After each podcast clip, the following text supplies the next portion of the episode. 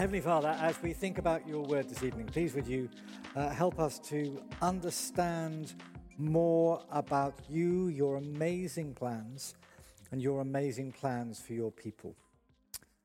Amen. Now, as Kat said, we're going to do something a little bit different tonight. We've got a series which we dip into from time to time called Good Gathering. This is the gathering. So we're thinking about church and what church means. And I realize that uh, so far we haven't done anything on a really important Bible picture for the church, which is what the Bible says about marriage and the church. And the moment we look at this, we're treading into all sorts of sensitive, tricky issues and becoming increasingly more sensitive by the day. So knowing that this has got some sharp edges, let me say one big caveat at the beginning, okay? Which is marriage is a picture of the Christian life, and so is singleness. Singleness is a picture of single minded devotion to Jesus. Paul uses that, you remember. He talks about, I, I wish you were all as single mindedly devoted to Jesus as I am. So if you're single, your singleness is a picture of your Christian life. Marriage is a picture of the church, not of an individual Christian life, but of a, of a gathered Christian life. So, marriage is a picture of, we'll find out more about it. Mar- marriage is a picture of church, whereas singleness is a picture of discipleship. Both, Christ- both pictures are for all Christians. Every Christian needs both pictures. We're, we're not privileging one or the other. Tonight, we're going to think about marriage. So, if you know anything about the, the Old Testament, all the stuff that comes before Jesus, you will know that there is one consistent picture that runs through of the relationship between God and his people, which is that he says he is the husband and they are the bride. It's a picture of love and joy and exclusive faithfulness. And God uses it time and time again. They are, they are bound together in, an ex, in, a, in a promise relationship, promise faithfulness. The Bible calls it a covenant. That's what marriage is a, a covenant between two people. And God uses that picture to show how bound He is with His people. But let, let me let me read you some. This, is, this really is just skimming it through. Um, I'm not going to expect you to turn to these. We'll turn to some other ones a little bit later on. But here is what the prophet Isaiah says. He says this. This is Isaiah 54, verse 5. Your maker is your husband. The Lord Almighty is his name. The Holy One of Israel is your Redeemer. He is called the God of all the earth. So God calls himself their husband. On a few pages, few pages, Isaiah 62, verse 5. As a young man marries a young woman, so will your builder marry you. I, God will marry you. As a bridegroom rejoices over his bride, so will God rejoice over you. It's a consistent picture across a number of Old Testament writers that God will delight and love and take joy in his people as a bridegroom takes joy in his bride. Flip it round when things go wrong, when God's people walk away from him, that is seen as unfaithfulness or even adultery as they worship other gods. So it's seen as breaking their marriage promises. In fact, in some Bible books, I think particularly of the book of Hosea, it really is quite graphic. You need a, a, a strong coffee before you read Hosea. It really is strong stuff. So, this picture of a husband and a wife as a picture of God and his people comes from somewhere. It's built on something. It doesn't just flip, flip from nowhere. And it comes from Genesis chapter 2, right at the beginning of the Bible, as God creates humankind. God creates humankind and he makes them male and female. So flip back with me, would you, to Genesis chapter 2. We're on page 5. Now, this evening we're going to be looking at various Bible passages. We're not going to be looking at all the details of all of them. I just want to pull out some particular things. So here we have in Genesis chapter 2 the creation of not Adam but Eve. But for Adam, no suitable helper was found. So the Lord God caused the man to fall into a deep sleep. And while he was sleeping, he took one of the man's ribs, or as the footnote says, uh, part of the man's side, and then closed up the place with flesh. Then the Lord God made a woman from the rib he'd taken out of the man and brought her to the man. The man said, This is now bone of my bones, flesh of my flesh. She should be called woman, for she was taken out of man. And that, that then becomes a picture for what is said about marriage. And this is where we're going to go. That is why a man leaves his father and mother and is united to his wife, and they become one flesh. And in that sentence, you've kind of got, in summary, everything the Bible says about our human marriages. They're exclusive a man and a woman. There's a decision leave father and mother. There's a commitment united to his wife. And then it's physical. They become one flesh exclusive, decisive, committed, and physical. That is the picture of marriage that runs from Genesis 2 right the way through. Now, at various points in the Bible story, there are different kind of variations of this. Famously, there are a number of uh, Old Testament uh, lead characters who have more than one wife. They're polygamous. David, Solomon, to name but two, Abraham. It's often said that, that, that that's another, a different picture to this. I, I want you to bear in mind when you read those, at, at every point where you've got a Bible character who has more than one wife, at that point the story goes off the rails. It's kind of a marker for the Bible writers that the character is doing something they shouldn't be doing. They're behaving like the surrounding nations by engaging in polygamy. So, yes, you've got lead Old Testament hero figures engaging in polygamy. But time after time, those are turning points in the story where things go wrong. Because the Genesis 2 picture is the standard at the beginning. The other thing to say, and this, uh, this is tricky, I realize that tonight with with the football and clearing the building, this may not be the time to, to have big conversations. So we do come back to me. Let's have lots of other conversations about this stuff. But this picture is very clearly heterosexual, isn't it? That the picture here is not one of two brides or two bridegrooms. And there's never a, a, swapping round. So God is never the bride with Israel, the bridegroom. It's always the other way around. There's a, a very clear heterosexual model for marriage. And when it goes up to God's relationship with his people, he is the bridegroom, they are the bride. Now, that picture comes right the way through to the New Testament. So we've, we've been hearing from Mark over the past few uh, Sunday evenings, different ones of Jesus' parables. We thought about Jesus' teaching in the morning as well. And Jesus refers to himself time and time again as the bridegrooms. He uses it straight as a description, and he uses it in a number of his stories as well of a wedding. And it's as though he takes the picture from the Old Testament of the relationship between God and his people, bride and bridegroom, and says, This is me. I am everything the Old Testament pointed to by way of bridegroom, and I'm right here in front of you. You, my people, are my bride. I am the bridegroom. And it works out in funny little details too. So there's a, there's a at the beginning of John's gospel, uh, you, in, you meet the guy called John the Baptist, who's kind of the forerunner of Jesus. And he kind of calls himself, in our terms, the best man, the groom's best friend. I'm, I'm, not the one with the spotlight, he says. I'm just the one carrying the rings, effectively. I, am the one, I'll, I'll, make the funny speech and he'll make the real one. I, not quite, he doesn't say that, but he says, I'm the forerunner. This isn't about me, this is about the one who is coming after me. And a number of Jesus' parables, he talks about the future promise, the future coming kingdom of God, as a remarkable, joy filled party wedding. And he warns us too about the danger of not accepting his terms of the wedding.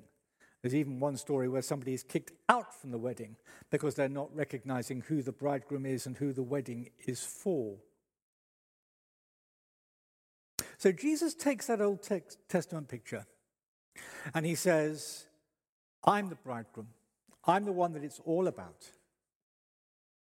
And then uh, other New Testament writers take that and look at it in more detail. We're going to look at three three pictures of marriage and the church, three examples, if you like. The first is this. If you flip with me to Paul's letters of the church in Ephesus, the Ephesians. If you're uh, not familiar with the Bible, we're around about page 1176. 1176. Where Paul takes this idea of Jesus as the bridegroom and us as the bride and really reinforces it, re- really takes it home. So look with me uh, at Ephesians chapter 5, verse 31. For this reason, a man will leave his father and mother and be united to his wife, and the two will become one flesh. That's the Genesis 2, remember. This is a profound mystery but I am talking about Christ and the church. The words he says marriage is a picture of the relationship between Christ and his church, a deliberate, designed one. It's explicitly Genesis 2, but explicitly about Jesus, Christ, and the church. How does that work? Well, flip back a, a few sentences. Verse 25 Husbands, love your wives, just as Christ loved the church and gave himself up for her to make her holy, cleansing her by the washings with water through the word, to present her to himself as a radiant church without stain or wrinkle or any other blemish, but holy and blameless. In this same way, husbands ought to love their wives as their own bodies. He who loves his wife loves himself. Why? Because we're one flesh. After all, no one ever hated their own body, but they feed and care for their own body, just as Christ does the church. For we are members of his body. The relationship between Christ and his church is as intimate as the relationship between a husband and a wife becoming one flesh. Think about that. That's not just about a, the relationship between one Christian and another Christian being part of one body. That would just make us like a club or a team. It's not just about the relationship between a Christian and Christ. That would be quite individual. But he's saying that we we, plural, are related to Christ as one body. We belong to God. That's why our love here, our relationships here, are hugely important. They show the nature of the gospel to the world. We are one with Jesus together. Let me move into something a little bit more controversial maybe a little bit more adult. It's implied all the way through, it's just a sort of a, necessary consequence of what Paul is saying, I think, that this is a heterosexual marriage. It, it's the implied norm. And the question is this Does this mean that there's something essentially heterosexual marriage heterosexual in the Bible's view of marriage? Or can we change the relationships, in particular in our culture, to a same sex relationship and still have a marriage in the sense that reflects the relationship between Christ and church? This is a hugely important topic, a massive one. Please come back to me and talk to me because this is just one piece of the puzzle. But we just need to remember that whenever we are talking about the Bible's content on marriage, we're actually talking about the Bible's content on Christ and the church. Where it, it, it's never just about marriage. It's a picture of the relationship between Christ and the church. I think it goes something like this. I think, I may be wrong on this, I think it goes something like this that in a marriage, you've got two people who are profoundly similar. They're both human beings. You can't marry a lemming or something. They are profoundly similar, profoundly the same. But they're also profoundly different, male and female. And that's how salvation works. Jesus is both profoundly the same as us as human and profoundly different from us as God. And it's because he is both different and the same that he can grab hold of us and rescue us from the, from the plight we are in. So I would argue that there's something built into marriage which reflects the rescue story built into the Bible. Let's just remember then where we began. Marriage is not for every Christian. Jesus showed that, didn't he? He was single all the way through his life. He taught it, he modeled it. And we have to say that sometimes we have idolized it and we've fantasized about it and we've excluded about it and we've made people feel bad because they're single, not married, and all sorts of things. We've burdened people because they're single. Marriage is not for all Christians, never was intended to be for all Christians. But Christ and the church is for all Christians. Being part of church is for every Christian, whether you're single or engaged or married or divorced or widowed. We are all in Christ's bride. So, in that sense, we all need to have access to this picture of marriage as a picture of Christ and the church, whatever our personal social status is. When we're talking about marriage, we're never just talking about marriage. I said there are three pictures. Here's, here's a second one. Here's number two. Being engaged is a picture of the relationship between Christ and his church. Not just marriage, dial it back. Being engaged is a, is a picture of the relationship between Christ and his church. All through the Old Testament, I said there was a picture of a party coming, the great wedding banquet. Jesus talks about the wedding banquet which is coming. And where we are in the meantime is waiting for that to come. And again, the New Testament develops that, takes it from Jesus and turns up the dial on it. So flip back a few pages to 2 Corinthians 11. Paul writing to the Corinthians, uh, yeah, modern day Corinth in Greece, 1165. And he's dealing with a bunch of people who are flirting with a different Christian message and some different Christian teachers. And Paul says this I hope you will put up with me with a little foolishness. Yes, please put up with me. I am jealous for you with a godly jealousy. I promised you to one husband, to Christ, so that I might present you as a pure virgin to him. But I'm afraid that just as Eve was deceived by the snake's cunning, your minds may somehow be led astray from your sincere and pure devotion to Christ.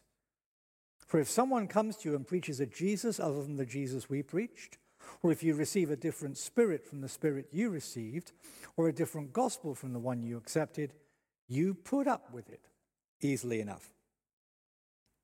Look, at the first half of that. He's saying this you have been promised to Christ. That, that puts a, a direction in your diary, not a date. We don't know when Jesus is coming, but it puts a direction in our diary, and we belong to him. We are bound to him. Now, different cultures work this out in different ways with different models and different customs and all sorts of ways, but it seems to be a pretty much universal human custom that there is a period of waiting between giving a promise and getting married. And that, that tension between the now and the not yet In our culture, we call that being engaged. That's another picture of the relationship between Christ and his church because we're, we're waiting for him. And that means it, it touches themes of commitment and purity and waiting and patience and impatience. I mean, there's Alice and Nathan over there. Uh, are you feeling patient or are you feeling impatient? Yeah, a little bit of both, yes? Probably more with the impatience. That's, that's, that's a really good picture of our Christian wait, isn't it? A patient impatience. We want Jesus to come back. We're going to wait for him to come back. We're going to be remain faithful to him while we wait for him to come back, but we long for him to come back. And as we are engaged to Christ, so we say over our lives, we are increasingly committed. And he becomes in charge of increasing circles of our lives. And throughout our lives, we will keep ourselves pure for him. Remember that Old Testament theme of being unfaithful, of committing a spiritual adultery with our values, with our practices, with our assumptions, with our behavior. We won't, we won't commit adultery with the 21st century. We will remain pure and devoted to Christ. And we will be marked by that patient impatience. That the date in your diary is not when you next get paid, it's not when you leave school or when you graduate. It's not when you move out from your home. It's not when you get promoted. It's not when you get married. It's not when you retire. It's none of those things. The great date in your diary is when Jesus returns. And that's the date we're looking forward to. So, third picture being married is a picture of the relationship between Christ and his church. Being engaged is a picture of the relationship between Christ and his church. Third, a wedding is a picture of the relationship between Christ and his church. I said Jesus used this, uh, John the Baptist used this. Let's go right to the end of our Bibles, almost to the last few pages. Genesis, uh, Revelation chapter 19 verse 7. This is the great song at the end, well, the end, but also the beginning of the next part of the story as we are in glory with Jesus. And here's the song Let us rejoice and be glad and give God glory, for the wedding of the Lamb has come, and his bride has made herself ready. Fine linen, bright and clean, was given her to wear Fine linen stands for the righteous acts of God's holy people. There they are patient in patience, faithful, true, waiting for Jesus to return. And then flip on to, to Revelation 21, verse 1. Here's a, here's a beautifully long description. Then I saw a new heaven and a new earth, for the first heaven and the first earth had passed away, and there was no longer any sea. I saw the holy city, the New Jerusalem, coming down out of heaven from God, prepared as a bride beautifully dressed for her husband. And I heard a loud voice from the throne saying, Look, God's dwelling place is now among the people, and he will dwell with them. They will be his people, and God himself will be with them, and he will be their God. He will wipe away every tear from their eyes. There'll be no more death, or mourning, or crying, or pain for the old order of things has passed away. He who was seated on the throne said, I am making everything new.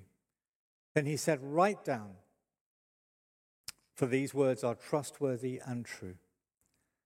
He said to me, It is done.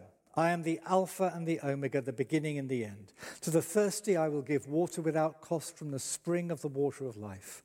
Those who are victorious will inherit all this, and I will be their God, and they will be my children. But the cowardly, the unbelieving, the vile, the murderers, the sexually immoral, those who practice magic arts, the idolaters, and all liars, they will be consigned to the fiery lake of burning sulfur. This is the second death. One of the seven angels who had the seven bowls full of the seven last plagues came and said to me, Come, I will show you the bride, the wife of the Lamb. He carried me away in a spirit to a mountain great and high, and showed me the holy city, Jerusalem, coming down out of heaven from God. It shone with the glory of God, and its brilliance was like that of a very precious jewel, like jasper, clear as crystal. It had a great high wall and twelve gates, and twelve angels at the gates.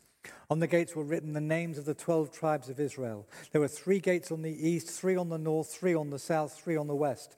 The wall of the city had twelve foundations, and on them were the names of the twelve apostles of the Lamb. It's not how you normally expect a bride to be dressed, is it? It's, it's a picture. It's a picture of faithfulness and love and joy. Isn't it an extraordinary thought that the Bible begins and ends with a picture of marriage as a relationship between God and His church? Let's expand this idea. Think about how these beautiful clothes have been prepared for the bride. What's that a picture of? We have no idea of the love Christ has for us. We have no idea of how perfect He has made us. We have no idea how beautiful He sees us. We have no idea how happy He will be to set His eyes upon us. I saw Dave's face when Kat walked down the aisle towards him. That is nothing to the look on Jesus' face as his bride appears from heaven and as Christ sees us. Marriage is a picture of Christ's love for his church. Engagement is a picture of Christ's love for his church. And the wedding is a picture of Christ's love for his church. Marriage is a picture, engagement is a picture, the wedding is a picture of our faithful, patient, pure, committed waiting for our Lord Jesus Christ. Let's be quiet for a second.